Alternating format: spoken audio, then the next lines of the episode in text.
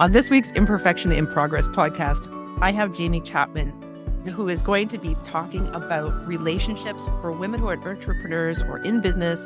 And I think this is an area that we often uh, downplay or we don't really hear a lot about.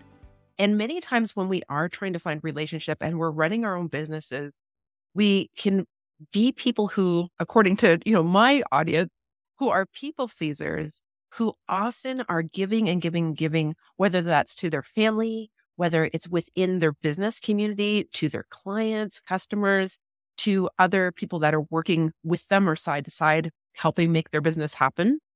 And we can give out over and over and over, trying to help everybody.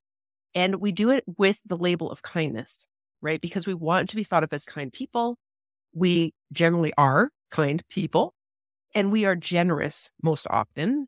But as women too, and we've talked about this so many times, we put ourselves at either at the bottom of the list or we aren't even on our list.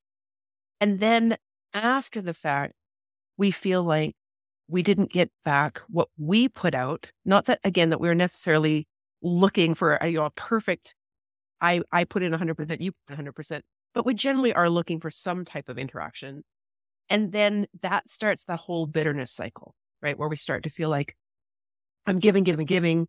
Nobody cares. I'm doing all the work. Why aren't they reciprocating? How come it's not 50 50 or just all of those negative thoughts that then lead to a spiral of doubt about ourselves, about our worth, about our abilities, about whether even our business is worth doing. Like I've had the thoughts. It's not, I'm not perfect either. We've all been there. But as we're going along this path, there is a difference between being kind and actually setting some boundaries around what our kindness looks like in a way that's healthy for us. And also in a way that at the end of the day, we feel like we haven't over extended, we haven't over given, and then feel like I have nothing left to give and I'm angry or annoyed or have that low grade kind of aches just going on and I don't feel good about myself. And I love that when Jenny, Jamie's on this week, we're going to talk more about the idea of relationship, what it looks like, how we can find it, where it can be. But I also think it's important that we understand that we do need to set boundaries, that we do need to decide what is enough for me to give and when it's okay for me to say no. And sometimes it's saying no, again, with kindness. I love that word, but saying no with kindness and be able to either offer somebody else to do it, which then opens up opportunity for others, or being able to say no with kindness because we already know very clearly what we're capable of, what we're not capable of, where our time is at, where our energy is at. And then saying no doesn't feel bad because we truly know this is not going to benefit you or me if I give more. And Jamie, I love that you're here just to give a bit of perspective on this as well. What do you think when it comes to kindness and boundaries?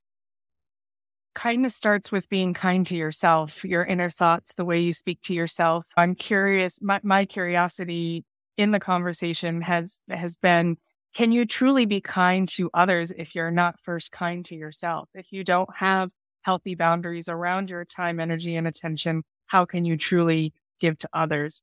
you're right in the idea that when you're when you're giving giving giving to the point of people pleasing resentment builds which isn't good for them and it isn't good for you yeah i we've got to start by being kind to ourselves and then we can be kind to others and that helps build relationship I am super excited for you to hear the entire interview between Jamie and I. And as we delve into all the things relationship and business, I'm looking forward to sharing with you on Wednesday.